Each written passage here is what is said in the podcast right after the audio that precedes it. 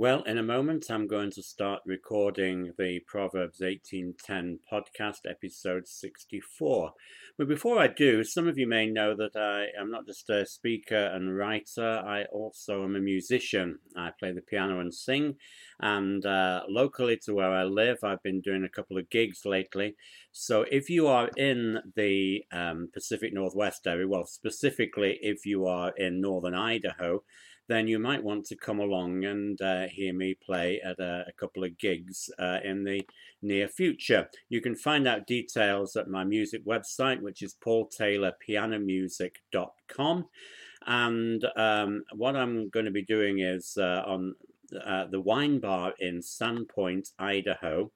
I'll be doing some uh, gigs shortly. Um, I don't know whether you can read that up there in the corner. I, I thought uh, white would look better than uh, black, but maybe not. Anyway, it's Wednesdays. There's two Wednesdays coming up February the 1st and March the 29th, both Wednesdays. Uh, the evenings will be from 5 o'clock through 7 o'clock. That's uh, February the 1st and March 29th, 2023. And that will be at the Oreille Winery on Cedar Street in Sandpoint, Idaho. Cedar Street in Sandpoint, Idaho. If you're having trouble reading the words, perhaps I better just put my hands behind them. I, I, I was hoping that would work better than this. Okay, can you read that a bit better now? Um, I've chosen the wrong colour there, but there you can see the details. But you'll find the details on uh, at paultaylorpianomusic.com. So if you're in the area, please come along and support me on those occasions, and I think you'll enjoy the program of nostalgic piano music, uh, piano songs that I'll be doing on that occasion. Uh, well, let's get into the actual program. Uh, as I go into the program, let me just explain to you, let me just play a short video clip which will tell you about how you can support the um, podcasts, the Proverbs 1810 podcasts that I do.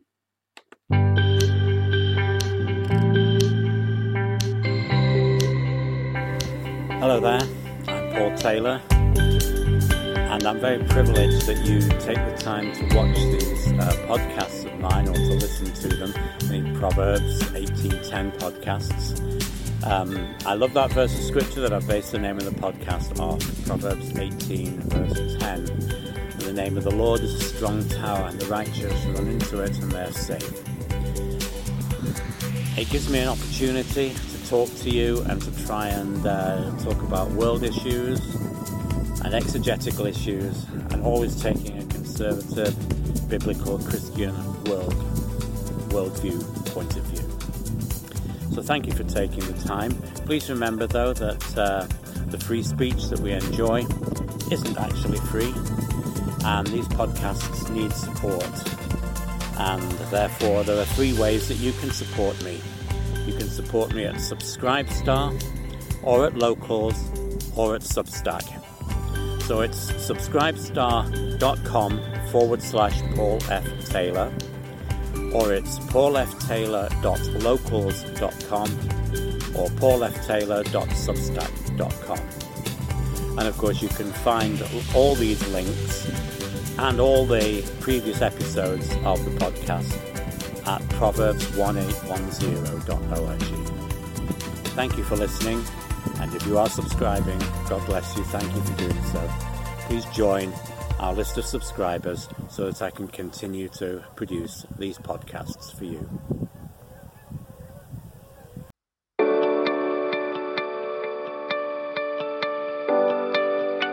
And if you're saying that you know truth, if you're saying that you know what is truth, then you've got to have something to actually measure that against.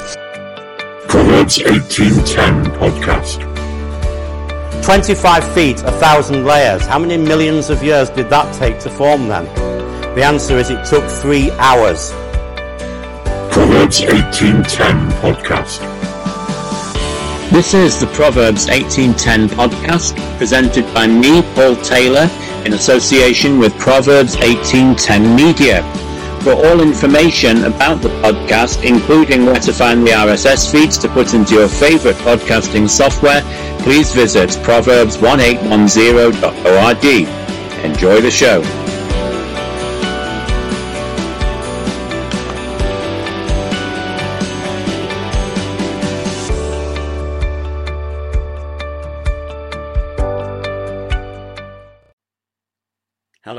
Welcome to the Proverbs 1810 podcast. My name is Paul Taylor. Thank you for joining me. Uh, Proverbs 1810, if you remember, says, let me just bring up the Bible uh, program, then you can see it. It says, The name of the Lord is a strong tower. The righteous man runs into it and is safe. The name of the Lord is a strong tower. The righteous man runs into it and is safe.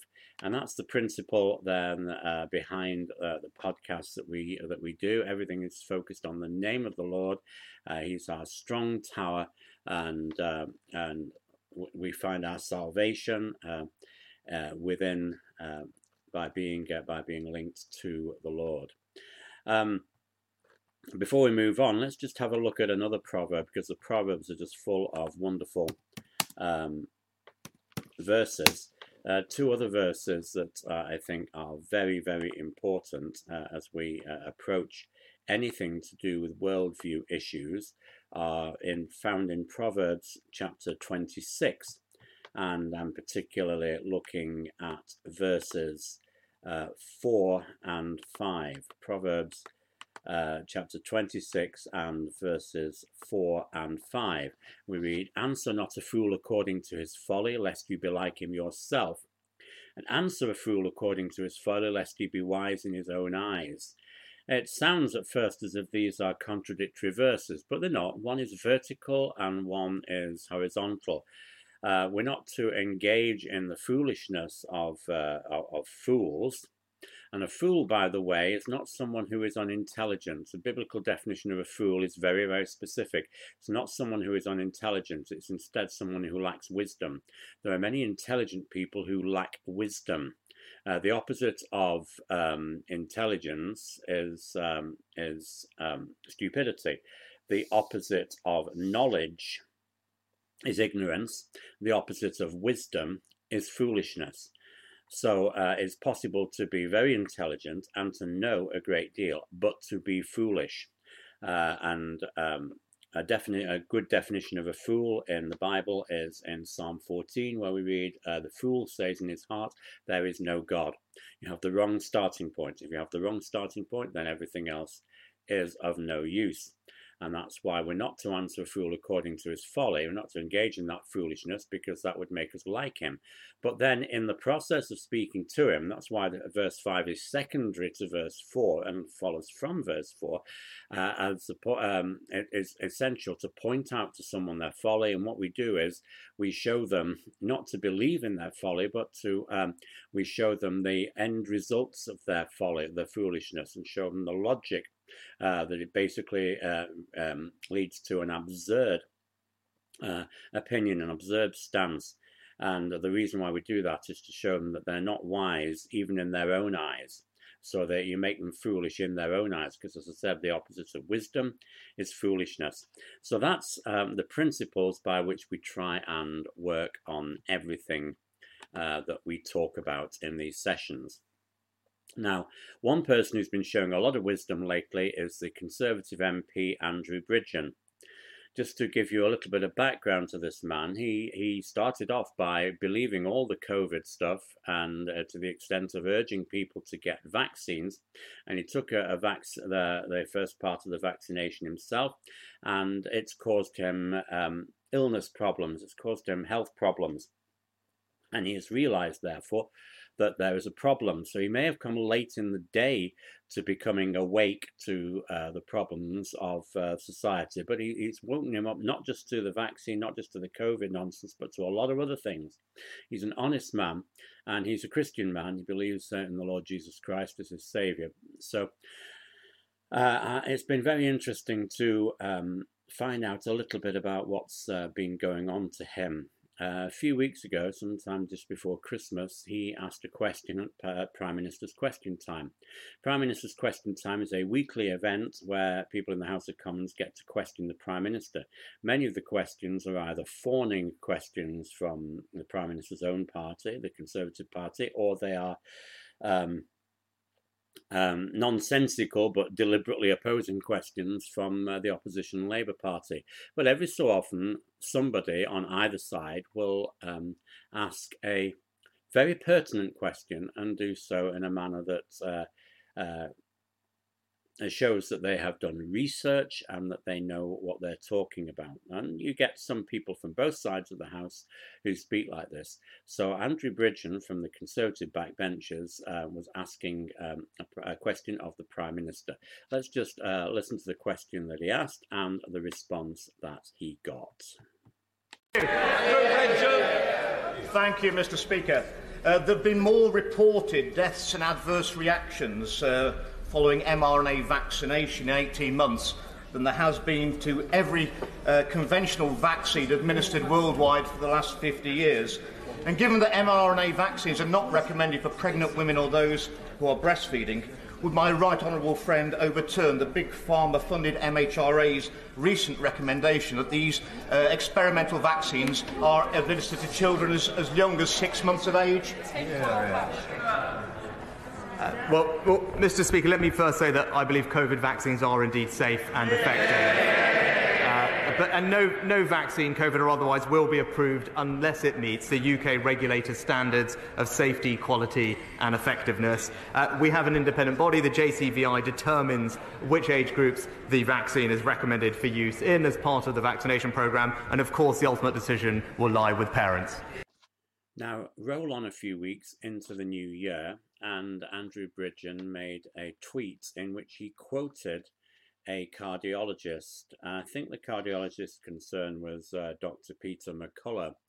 Um, I think it was. I'm not 100% sure on that. But I mean, he, uh, if it was him, he was the most published cardiologist, cardiologist um, in uh, the United States, a very eminent man. But of course, he's now become persona non grata because he tells the truth about the COVID vaccines.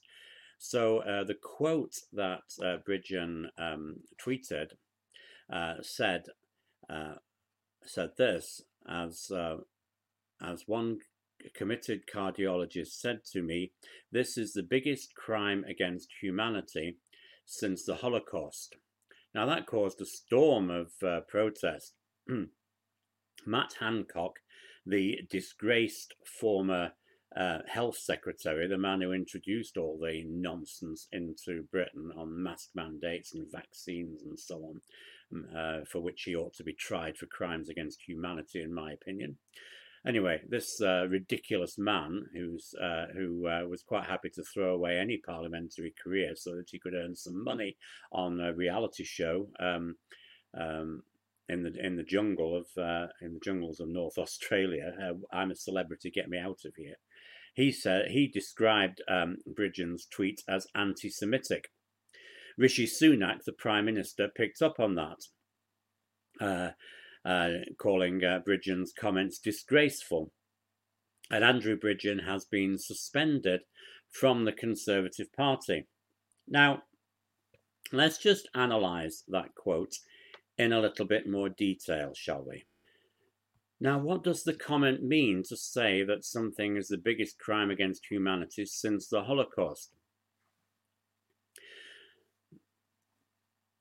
If you look at that statement, what's it saying? It's saying that uh, the vaccine mandate is a crime against humanity. Since the Holocaust, is that anti Semitic? What's it saying about the Holocaust? Is it saying that the Holocaust didn't happen? Of course it isn't. It's saying the reverse. It's saying since the Holocaust. Therefore, the Holocaust was a bigger crime against humanity. Um, Bridgen is using, uh, or rather, uh, McCullough is using that as the biggest crime against humanity and comparing it against that. Is saying it's of the same order, but not the same size. The Holocaust is probably is the worst crime against humanity in the last 200 years or so. Uh, so nothing in that statement is anti-Semitic. Now, Matt Hancock knows that. He's not an unintelligent man. Rishi Sunak knows that.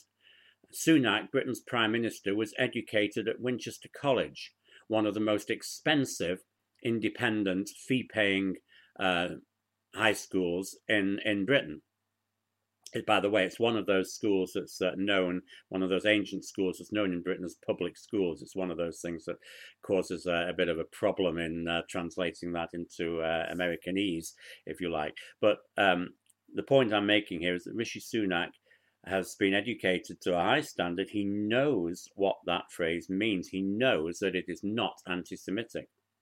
It's like saying that the genocide in Rwanda was the worst genocide in history since the Holocaust. If you say that, that is not anti Semitic. That's not saying that the Holocaust didn't happen.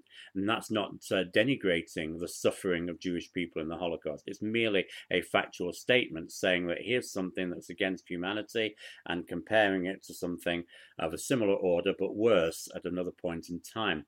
It's pretty obvious what that means. And so the um, uh, Sunak's not unaware of that. So for him to um, pretend to take umbrage at that remark and remove Bridgen from the Conservative Party is uh, an act, a childish act, an ignorant act, a foolish act, a, an act of complete stupidity. And it's an act that is uh, really playing to the gallery. It's not doing uh, doing anything. I mean, Sunak doesn't for one minute believe that Andrew Bridgen is anti-Semitic. What he does understand is that anti-Semit uh, is that Andrew Bridgen has put his finger on a crime that the British government has perpetrated against its own people, just as governments of other Western countries have perpetrated against their own people. The crime of giving them an untested badly tested, badly designed uh, so called vaccination that has caused death and injury to millions, no, maybe billions of people throughout the world. Now, that prompted Andrew Bridgen to make a statement. And in this statement, he did actually apologize and I'm not sure that he should have done because his uh, his comment was not something that needed to be apologized for. But nevertheless, he did do so. But he did uh, buckle down on what he was trying to say. This is a long clip. It's about three minutes long. It's worth hearing in full. I'm disappointed that the Chief Whip Simon Hart, with the support of the Prime Minister, has chosen to suspend me as a member of the Conservative Parliamentary Party. My tweet of 11th of January was in no way anti-Semitic. Indeed, it alluded to the Holocaust being the most heinous crime against humanity in living memory. Of course, if anyone is genuinely offended by my use of such imagery, then I apologise for any offence caused. I wholeheartedly refute any suggestions that I am racist and currently I'm speaking to a legal team who will commence action against those who have led the calls suggesting that I am. Indeed, the Israeli doctor I quoted in my tweet has stated that there was nothing at all anti Semitic about the statement. The fact that I have been suspended over this matter says much about the current state of our democracy, the right to free speech, and the apparent suspension of the scientific method of analysis of medicines being administered to billions of people. As I've consistently maintained, there are very reasonable questions to be asked about the safety and effectiveness of the experimental mRNA vaccines and the risks and benefits of these treatments. There are reasonable questions to ask of a government that is considering extending the use of these experimental vaccines to children as young as six months of age. These, ladies and gentlemen, are babies. There are reasonable questions about the side effects of mRNA vaccines, especially when we know categorically that the current risk of harm to most of the population, and especially young people, from COVID 19 is minuscule. We have a government who indemnifies vaccine manufacturers from claims against the harms caused by their products. And a government who it appears actively look to remove MPs who raise questions about those harms. I was saddened to hear yesterday of my suspension, but I'm not downhearted. I've received huge support from ordinary people, medical workers who are too intimidated to speak out, and of course from those who've experienced vaccine harms themselves or to a loved one. Hopefully, the media interest around my suspension will finally get the issue of vaccine harms into the media, who have been so reluctant to cover this issue for so long. an issue which is clearly of huge and growing concern to many people across the globe. Reasonable questions about the safety and effectiveness of mRNA vaccines must continue to be asked, and I will continue to ask them. If I cannot do that as a Conservative Member of Parliament, then so be it. Highlighting these important questions, questions about life, death, serious injury, must override party loyalty. I owe that not only to my constituents in northwest Leicestershire, but also to the wider British public, and especially to our children and young people, who are the very future of our great nation. Thank you very much for listening to me. So, just to wrap up my comments on Andrew Bridgen, you can see there that uh, the man is being deliberately victimised for his stance on COVID, for being awake to what uh, uh, governments and powers that be are doing. You heard in the in the question that he asked to the Prime Minister earlier how he gave uh, scientific reasoning and how the Prime Minister simply answered by saying, "I believe." that the uh, COVID vaccines are safe and effective. And then he got all those cheers from people around him. It's a nonsense, isn't it? Uh, you've got a statement of science, a question involving science, and an answer that is uh, down to um, one man's belief.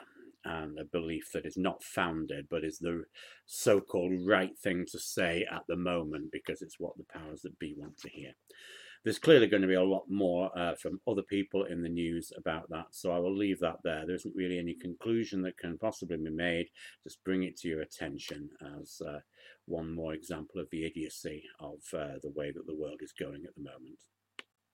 Now let's move on to some brief comments again about uh, the gifts of the Spirit and about cessationism and so on.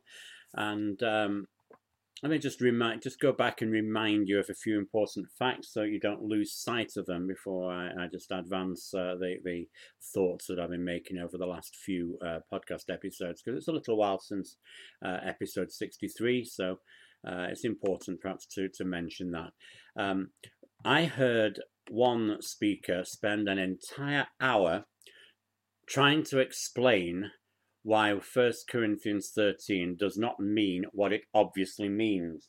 You can see what it means. If you come to this without any preconditions, you can see that when it refers to the perfect coming, it's referring to uh, the perfect world that God will bring in uh, um, and the new heavens and the new earth. It's obvious that that is what is uh, is being said, but uh, of course, cessationists have to spend a lot of time arguing that perfect doesn't mean that; that it means the closing of the canon of Scripture.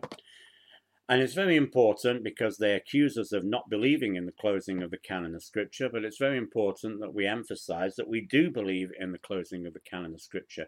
Uh, it is quite clear that there is no Scripture to be written, and that fact that fact, and it is a fact, means uh, it's against that fact that we understand what tongues, prophecies, words of knowledge, words of wisdom mean, because at no point are they revelatory. So again, uh, there is this accusation that we're referring to revelatory gifts, but at no point are any of those things revelatory in the sense of producing new revelation, new doctrines that uh, should be tagged onto the Bible. There is no way that's going to happen. The Bible is closed.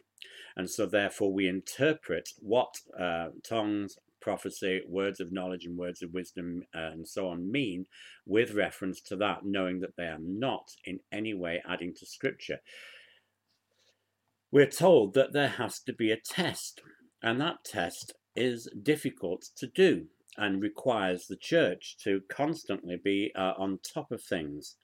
Um, let's uh, let, us look at the particular point uh, which uh, refers to uh, as far as uh, prophecy is concerned. Um, because it's it's it's very important. It's to do with orderly worship. Uh, but it, it, shows how there should be an active leadership in uh, in the church. Um, here we go then. 1 Corinthians 14, verse 29, and we've already talked a little bit about this, but let's just hammer this point home. Let two or three prophets speak and let the others weigh what is said. If a revelation is made to another sitting man, by the way, uh, the context clearly means, uh, you know, because these are not revelatory gifts in the sense of producing new scripture. So our context here says that yes, the Holy Spirit is speaking to someone, but he's not adding anything to what scripture says. Uh, let the first be silent. So there's an orderly an orderliness here. It's not the case that somebody is compelled to stand up and prophesy.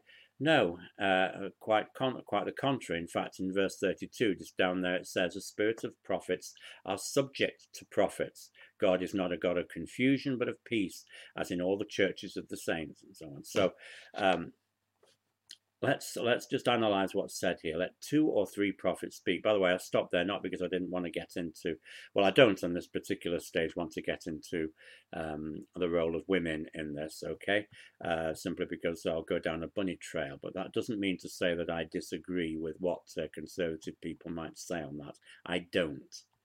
Uh, and so that's going to be quite important for people to understand as well um, let two or three prophets speak, and let the others weigh what is said. This is an active church service. It's not following the unwritten liturgy of uh, let's have some songs, then let's have some notices, and so on. No, uh, orderliness doesn't mean predictability. It means that there are people in control. So the various people with the gifts of prophecy can weigh up. Elsewhere, we see that this is to be under the church leadership. So the elders, uh, the elders, past, uh, the elder pastors should be uh, con- uh, concerned about this. Um, I could go on another bunny trail there to say that elders and pastors are the same thing. Okay, hopefully most of you who are listening to this will agree with me on that. But this mean this is hard work. It means that in a proper service of worship there should be active leadership, that there may be a prophecy and it needs weighing. And that weighing is going to be difficult. It takes effort and it takes people who really are elders who know the scripture very, very well. And it takes people who have the humility to accept if somebody says, no, that's that's not quite right there. And again, um, you know, we can go into, perhaps we should uh, go into another time to say why it is that New Testament prophets are not to be stoned if they get something wrong, whereas uh, those uh, chosen for uh, those who were supposed to be or saying that they were giving um, biblical revelation in the Old Testament, if they say something wrong, they should have been stoned. There's a difference here. Um, there are all sorts of reasons why there are differences, and we need to examine those on other occasions. Again, it's not a bunny trail to go down at the moment. What the, um, the point I want to make at the moment is how this active leadership during the service of worship is difficult and takes effort, and the cessationists are not prepared to make that effort because they're not interested in actually applying the scripture to uh, what uh, to a real living situation and being in in tune with the Holy Spirit because they'd rather the Holy Spirit didn't interfere in what they do, and uh, that is why there is a problem here. God is not a God of confusion, but of peace. So we shouldn't be afraid of these types of uh, utterances. They are important. They could be answers to prayer. And one wonders why it is that cessationists even bother praying in the first place, because they're not looking for answers, particularly if they're looking for guidance for something. They're looking for guidance for uh, for uh, how how things should happen, um, how the church should be run. They're not expecting answers because they're not expecting God is going to apply um, what he has given us in Scripture, what he has revealed to us in Scripture, he's not going to apply that in a way that is pertinent to our particular situation. Um, they're not expecting a supernatural answer to prayer. So one wonders why they would want to pray in the first place. As I've said many times, a cessationist, therefore, is trying to get away from scripture at these points and ignore what scripture says because it's more convenient. Rather than making a mistake, they'd rather not do anything at all. So that's someone who thinks that the exam that they might sit in math is far too difficult, so it's easier not to sit it at all. It's easier not to even take it. Then they've never failed it. That's not the way God expects us to be in church. He expects us to be in tune with His Spirit. He certainly expects us to weigh things. He certainly expects everything to be under the authority of Scripture, and he expects uh, the elders and the pastors uh, to be uh, people who know about Scripture and who are able to um, to um, interpret it and apply it. Uh, cessationist is trying to get away from that point. And with the irony is, of course, that many cessationists are very strong on um, expositions in other areas of, of scripture uh, uh, and, uh, and can be very learned in a way that many people who want to exercise charismatic gifts are not. And um, that, of course, is part of the problem with those people who exercise uh, uh, so-called charismatic gifts that they can get taken, carried away, and can be doing things that are not uh, according to the Bible. Uh, but the the answer to that is not to say that all those things shouldn't happen, but rather to find that those things should happen in a proper and controlled manner under uh, the way that God wants it to be. In 1 Corinthians 12, we read about a very important uh, couple of gifts, which are uh, words of knowledge and words of wisdom. And uh, it really would be better if churches were able to exercise those because these days there is so little knowledge and wisdom in so many churches that we want to have those from the Spirit, the utterances of wisdom and the utterances of knowledge. Uh, so that scripture is applied properly and we get answers to prayers that are difficult prayers. Again, this is not to do with people having a feeling that they should follow something this is not about feelings. This is about um, understanding what the Holy Spirit wants to say through His Word, interpreting it correctly, rightly, rightly interpreting it, rightly uh, applying it. So, it takes work. It takes effort, it takes an active leadership, and it takes a prayerful church. And too many churches are not prepared to make that effort, not prepared to do that. Of course, there are other churches who therefore will denigrate scripture because they're quite happy for things to jump around all over the place and to have no control at all. And that is not what uh, biblical um, continuationists are arguing for, not one bit. But we are saying that there should be the work put in to be able to do this, so that we would be able to hear answers to prayer by the utterances of wisdom and the utterances of knowledge. Um, and to weigh all these things and to actually be prepared to dig into scripture and to dig into what God is saying to us and what God is saying to us today in our churches. He's not giving us any new doctrines, not at all. Uh, the Bible is there to guide all those, but there are ways that that needs to be applied.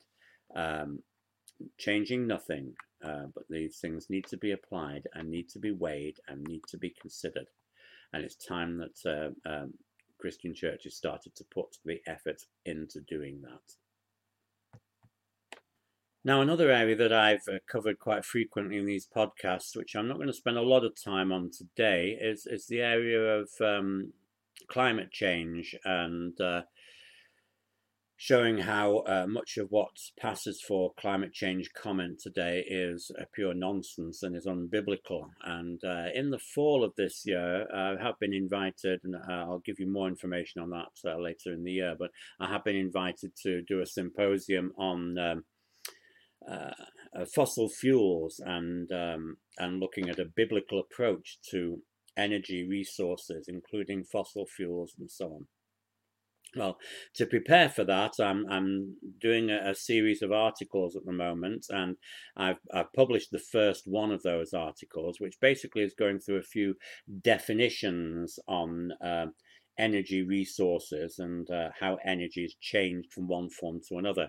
It's really like a refresher course, if you like, on high school physics, talking about the first and second law of thermodynamics and uh, I've published that article um, on Substack, and um, I intend to um, publish more.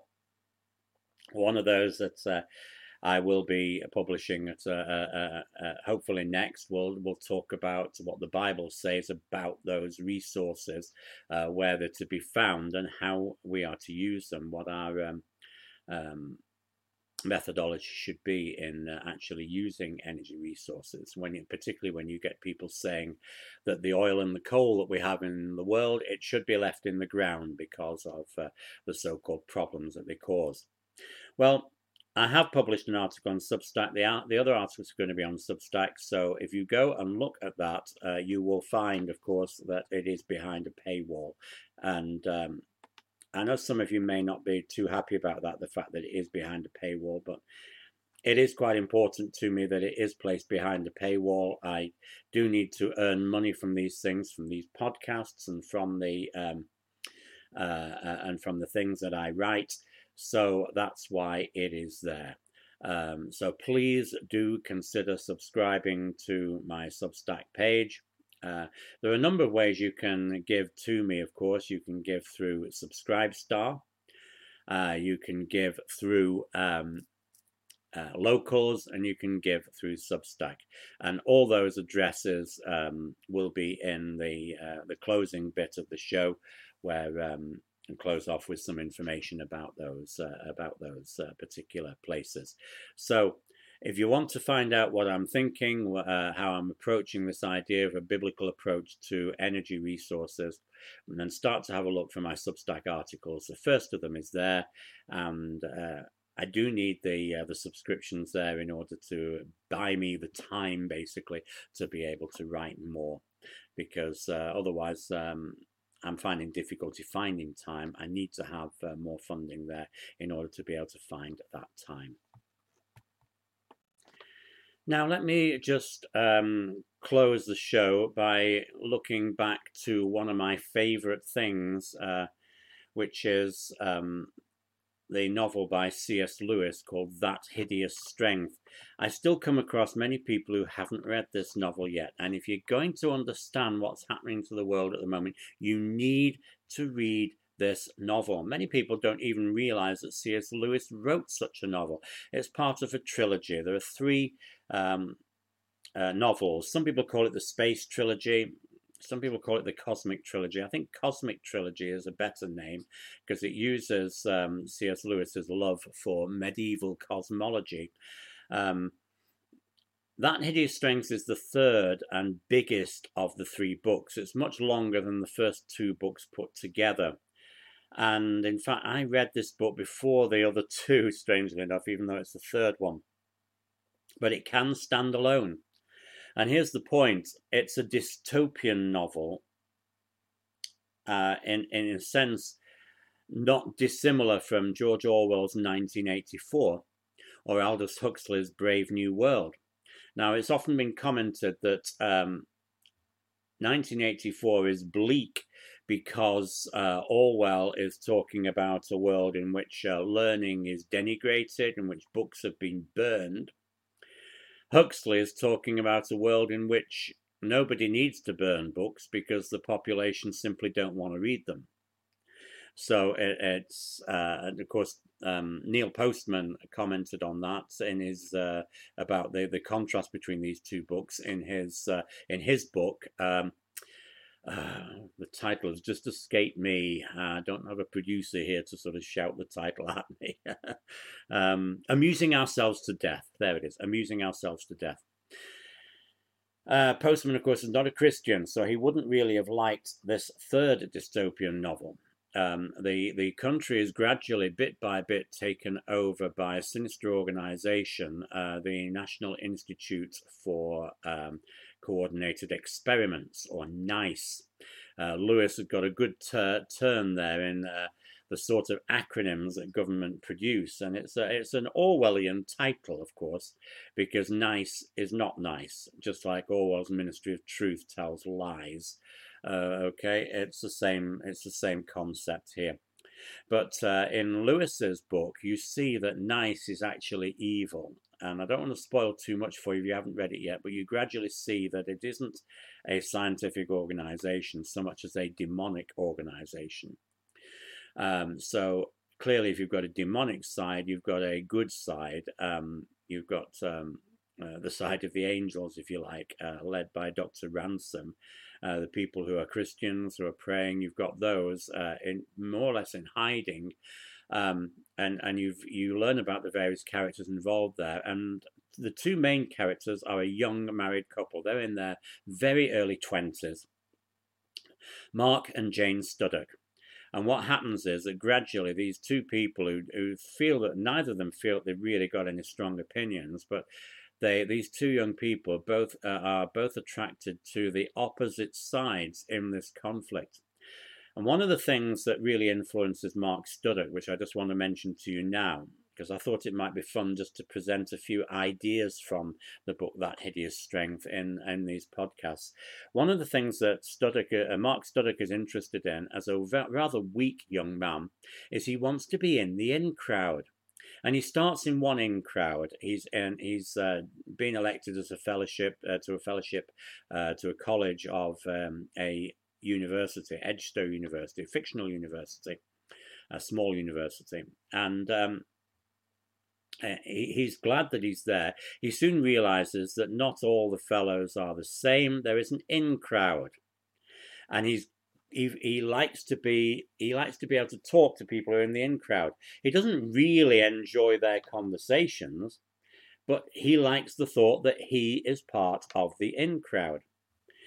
But then he, he meets another character who initially is part of that in crowd, uh, a guy called Lord Feverstone.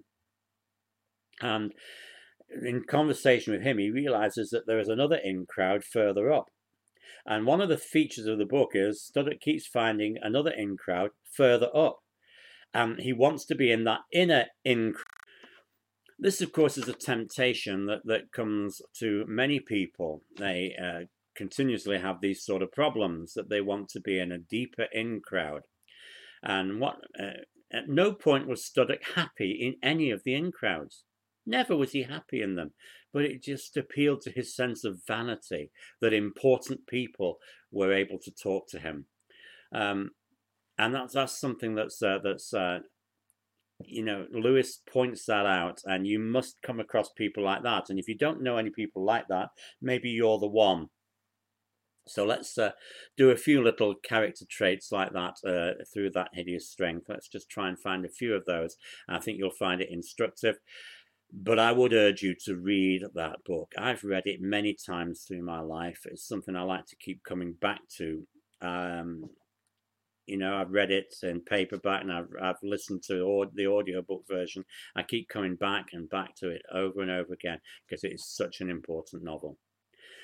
Well, I think we've covered enough for today. We've gone on quite a long time, and I think I'm going to wind up this podcast now. So, thank you for listening. Thank you for watching, if that's what you've been doing. Um, let's let's keep analyzing everything from scripture uh, that's going on in the world. Let's not be taken in let's not be fooled by anything but let's uh, keep our eyes on jesus. Remember peter could even walk on water when his eyes were on jesus and he began to sink in the waves when he took his eyes off jesus. But even then jesus didn't let him drown. He uh, reached out and he got hold of him uh, because that's the god that we believe in so thank you for listening. Please do support me. There'll be a little brief uh, short video to remind you about uh, how to support me. But in the meanwhile, um, thank you for being with me. I'll see you again next time. Good night. God bless.